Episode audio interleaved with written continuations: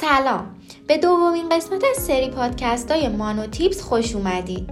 این سری پادکست ها قرار نکته های کوتاه اما کلیدی در سرمایه گذاری رو به شما آموزش بده. پس با ما همراه باشید. آیا برای بودجه بندی ماهانه مشکل دارین؟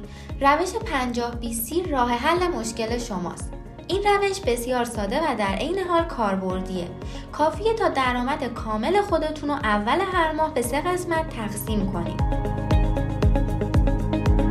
در قسمت اول 50 درصد درآمد کل ماهانتون رو به هزینه های اصلی و ضروری مثل اجاره خونه، پرداخت قسط وام، دارو و سلامتی به همراه هزینه های وعده های اصلی غذایی اختصاص بدید.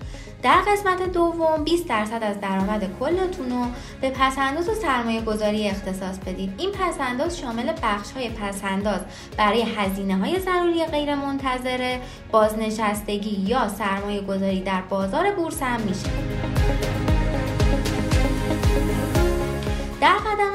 اگه تونستید بخشای 50 و 20 درصد رو به درستی انجام بدید می‌تونید 30 درصد نهایی درآمد کل خودتون رو به هر چیزی که دلتون می‌خواد مثل خرید لباس مسافرت و تفریح اختصاص بدید. یادتون باشه که در قسمت دوم یعنی پسنداز و سرمایه گذاری 20 درصدی یکی از بهترین گزینه ها سرمایه گذاری در صندوق های درآمد ثابت مثل کاردانه.